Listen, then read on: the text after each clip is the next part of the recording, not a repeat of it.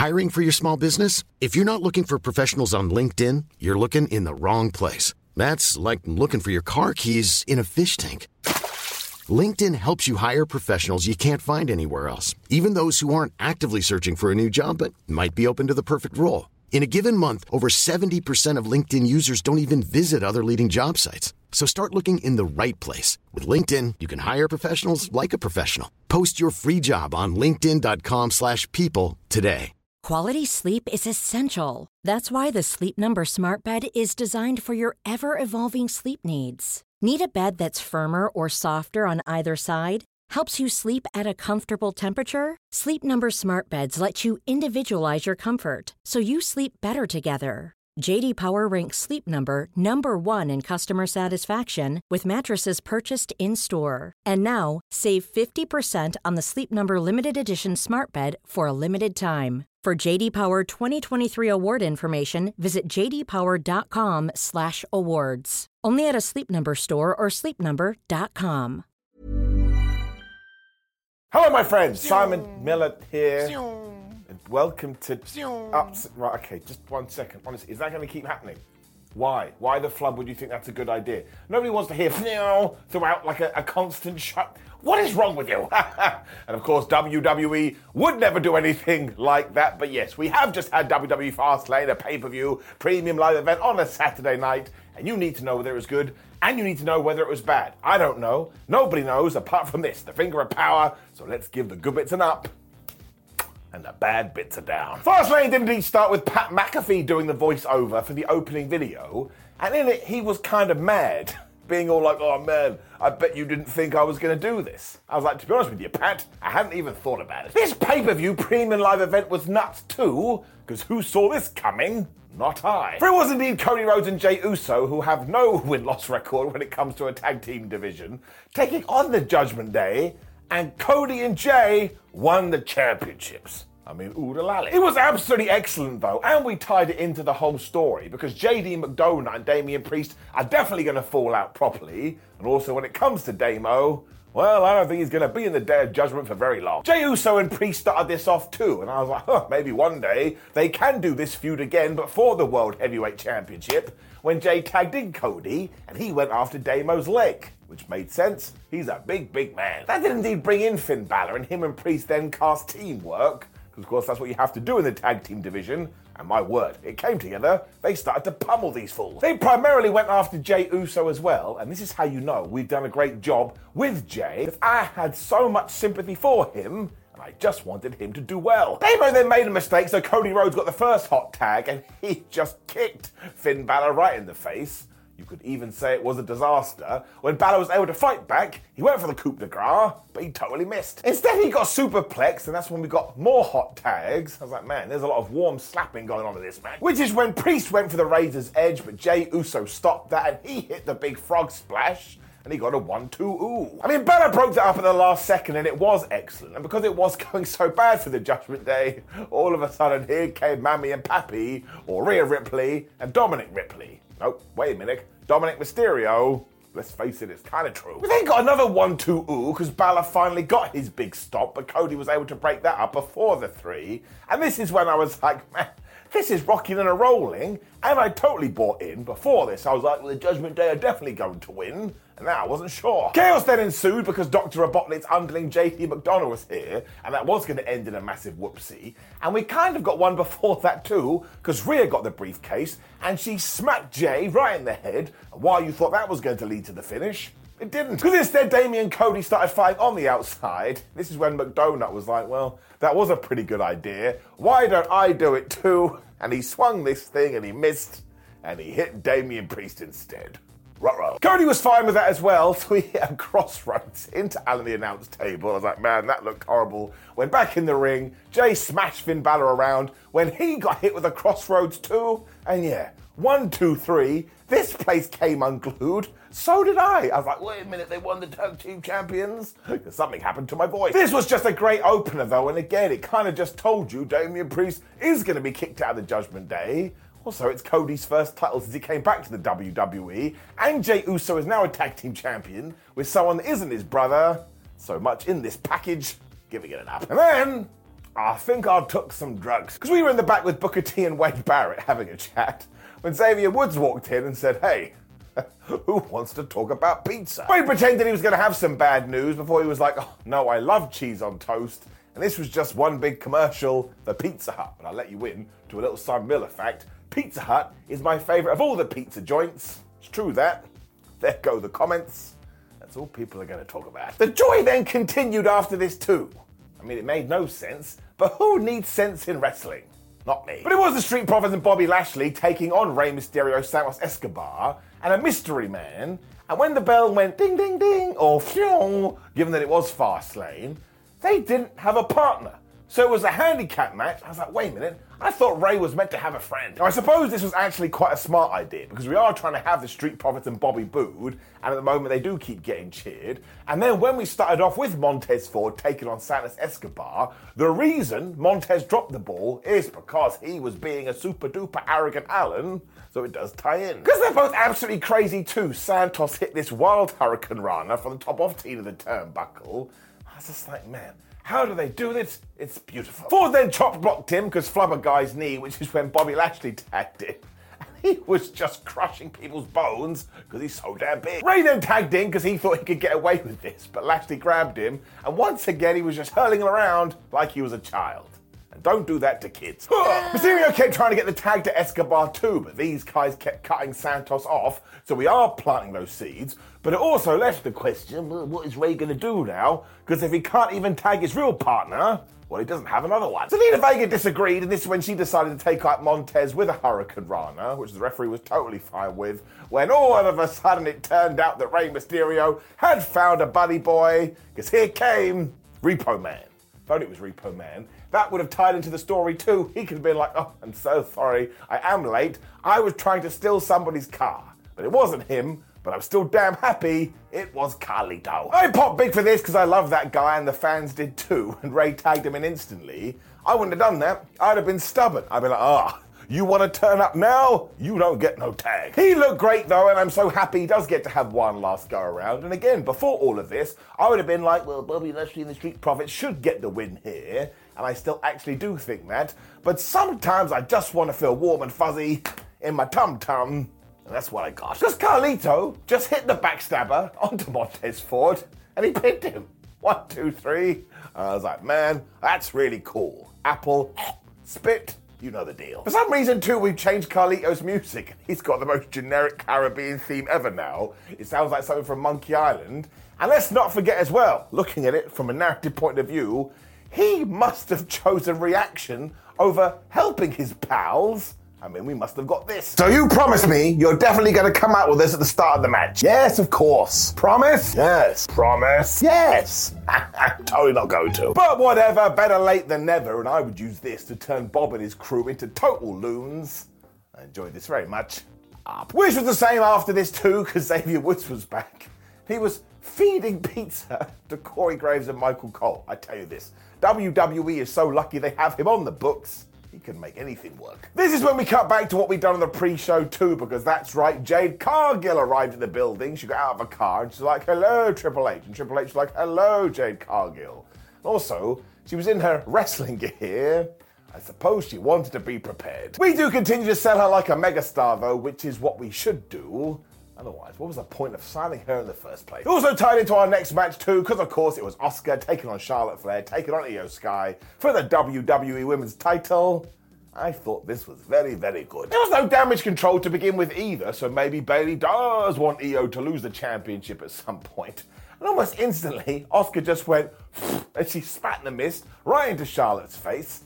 I was like, man, imagine if she won that quickly.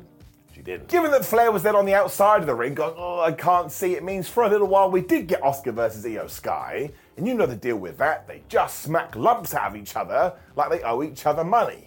Though that makes no sense, because if Oscar owes Sky money and Sky owes Oscar money, you can just call it evens and walk away. It was kind of cool though, because when Charlotte did get back in there, she cast anger, and she absolutely whipped these guys, including hitting the ultimate comeback move of 2023, the crossbody. What did I tell you? I've been mentioning this for the last 4 to 6 weeks. I could feel it in my bones, and I've been proven right. It was then chop time as the Queen continued to be on top.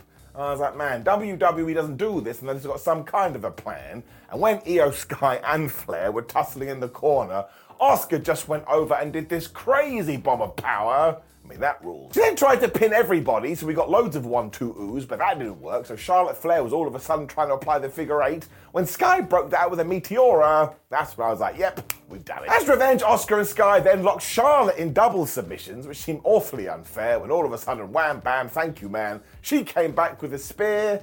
I mean, this was just good wrestling tennis. This is when Bayley must have realised, oh, this isn't going to plan at all, so she did come to the ring. But she basically argued with IYO SKY. She was like, man, I don't think this is going well at all. It was such a good red herring, though, because Charlotte used that to her advantage. She whacked all of these when she applied the figure eight onto Oscar. And you thought it, I thought it, my nan thought it, my dead dog thought it. Everyone was like, oh my gosh, she's going to tap out, which she did. But by this point, Damage Control were casting distraction, so the referee didn't see it.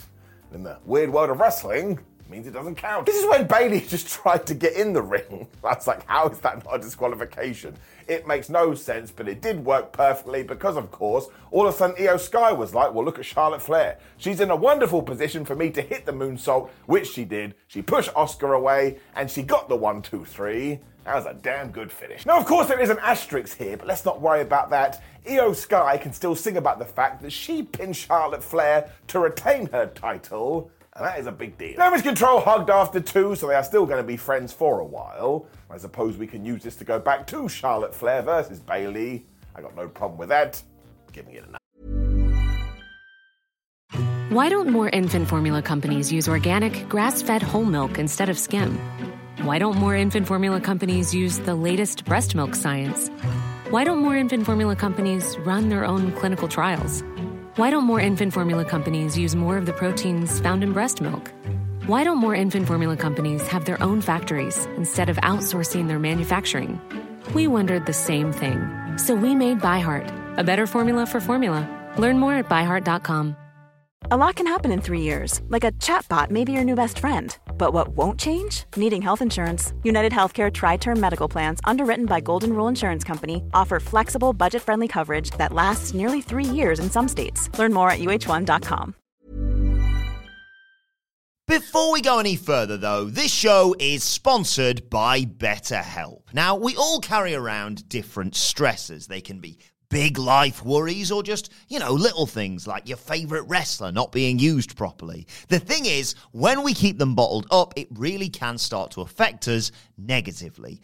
Therapy is a safe space to get things off your chest and to figure out how to work through whatever is weighing you down. It is really helpful, too, for learning positive coping skills and how to set boundaries. Therapy basically empowers you to be the best version of yourself. So why not give BetterHelp a try? It's entirely online, designed to be convenient, flexible, and best of all, suited to your schedule. Get it off your chest with BetterHelp. Visit betterhelp.com/whatculture today to get 10% off your first month. That's betterhelp, HELP.com/whatculture. I then got it confirmed that Cody Rhodes and Jey Uso would be part of the post-show press conference. The only reason I mention this is that what they did was better than the entirety of Fastlane. I can't say for sure, but my Tootsie Toes would assume that they may have been a little bit drunk. It's one of the funniest things I have seen all year. It is brilliant. Which is when we went backstage and we saw LA Knight speeding into the building in a Slim Jim car. Now, that's a very strange situation. And of course we did this because it was going to be Lara and John Cena taking on the Bloodline. And this was just fun too. Like, we'll all forget about it tomorrow, but in the moment, yes. Pat McAfee was out before this too, just to say how much fun he was having, and he introduced John Cena before joining commentary, and he's still so good. And that's right, when LA Knight did arrive, he just got such a big reaction. This ain't no fluke, man. You can stop seeing that.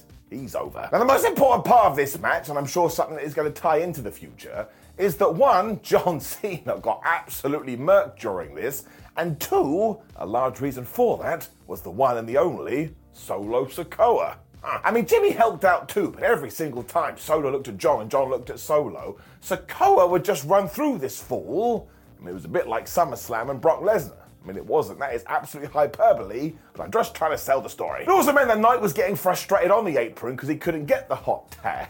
But it didn't matter because Cena then just got whooped and he got beaten and he got smashed onto the floor. At one point, I was like, man, I don't think he's ever going to be able to do a movie again. He also got wrecked with this hip attack that made me go wibbly-jibbly in my legs. And even when he hit the AA onto Jimmy Uso, he couldn't make the pin and he still couldn't make the tag because his HP was totally depleted. Hilariously, though, he found his second wind after Solo had gone. Well, I'm going to give you one Bonsai drop, that worked, and I'm going to give you another, which is when Cena got his knees up, which basically means his knees went into Solo Sikoa's ass. It was enough, though, and LA did get the tag. This place went absolutely crazy, and he just bonked them around for a while. But sometimes that's all you need in sports entertainment. It made me pleased. I mean, he didn't even care when he got hit with a kick that was super, because he came back with his yeah elbow, and that would have won it too if it wasn't for these meddling kids. Or the bloodline. Because Solo Sikoa was there to break it up, which is when John Cena hit the ultimate comeback move of 2023. I ain't kidding either. He hit a crossbody from the top of Tina the Turnbuckle, and look, if Cena is doing it, somebody has clued him up. Jimmy then hit the big splash, so John Cena was going to go for an AA, but he got taken out when everybody was down, which is when LA Knight hit what I can only call like a running superplex, which is when the good guys got rid of Solo Sikoa. They just hit him with every single maneuver when it was LA Knight. Then hit the blunt force trauma, and he got the 1-2-3. And once again, we ain't mucking around with this. It also looked like Cena was going to raise his hand afterwards, but actually LA Knight did that to John, which I think actually touched him, which he also talked about in the aftermath. And don't forget, who got pinned here? Jimbo Uso. And who is back on SmackDown? It is Roman Reigns. So if you enjoy Jimmy's head being attached to his body, well, I would enjoy it as much as you can. So once again, it's not going to last long in anybody's memory, but I bet you it helps LA Knight to the nth degree, which was the point. I just had a good time, which sums up Faster Lane, giving it an up. It was then time to make sure nobody tuned out, because we were in the back with the Judgment Day, and Damian Priest was like, I'm mad, I'm pissed, I'm angry, I ain't leaving here without a title, which is when he raised up and looked at his Money in the Bank briefcase, which is kind of a strange thing to do. Rhea totally disagreed with this though, because look at you, Damian, you're so damn injured, and he did agree, but once again, he is so going to get kicked out of this group. Which did indeed bring us to our main event, Shinsuke Nakamura, Seth Rollins, Last Man Standing, World Heavyweight Championship. I'm just going to start applauding now. I thought it was excellent. Now, people keep saying, much like a Simpson episode, they've always wanted the old Nakamura, and surely this was the closest we've got to it. But also, this Seth Rollins man, he pulled out a home run of a performance. I mean, this was really, really good. I mean, we had kendo sticks and just destroying the ring almost instantly when we introduced table, ladders, and garbage cans. When we went all Teenage Mutant Ninja Turtles 2, because Shinsuke had damn nunchucks, or nunchaka, whatever the hell you call it, that ain't the right word. But everyone in social media was like, man, we've called it the wrong thing. Who cares? Get a real problem. Nakamura just whooped Seth's ass using these as well when he was in a trash can, which is the most wrestling sentence ever. And when he got bored of this, he went back to the stick's name, Ken. I mean, where the hell did they even come from? Rollins didn't enjoy any of that, so he got his revenge by doing the same thing when he hit a dive. That just made me laugh. I was like, Seth, you've got a bunch of weapons, and you decide to do a dive? I mean, why not? We also got this vicious stomp, which is when the referee started counting and he got to 8, when there was a bunch of tables and everybody was just being thrown through these. Then we got to 9, then we got to 7, then we got to 4. We were teasing and teasing and teasing. We also got this horrible back body drop onto the exposed concrete, and it was Seth Rollins that took this. Now, I know the back injury ties into the story, but it's also based in reality. And I was like, Seth, what are you doing? You don't need to do it. This was just way more brutal than WWE usually does. And then we were getting pedigrees. And then Seth Rollins with another table on the outside. And Shinsuke climbed to the top. And he kneed him through it. I was like, man, that's kind of violent. They got even more insane because there was another ladder. And these two climbed to the top of it.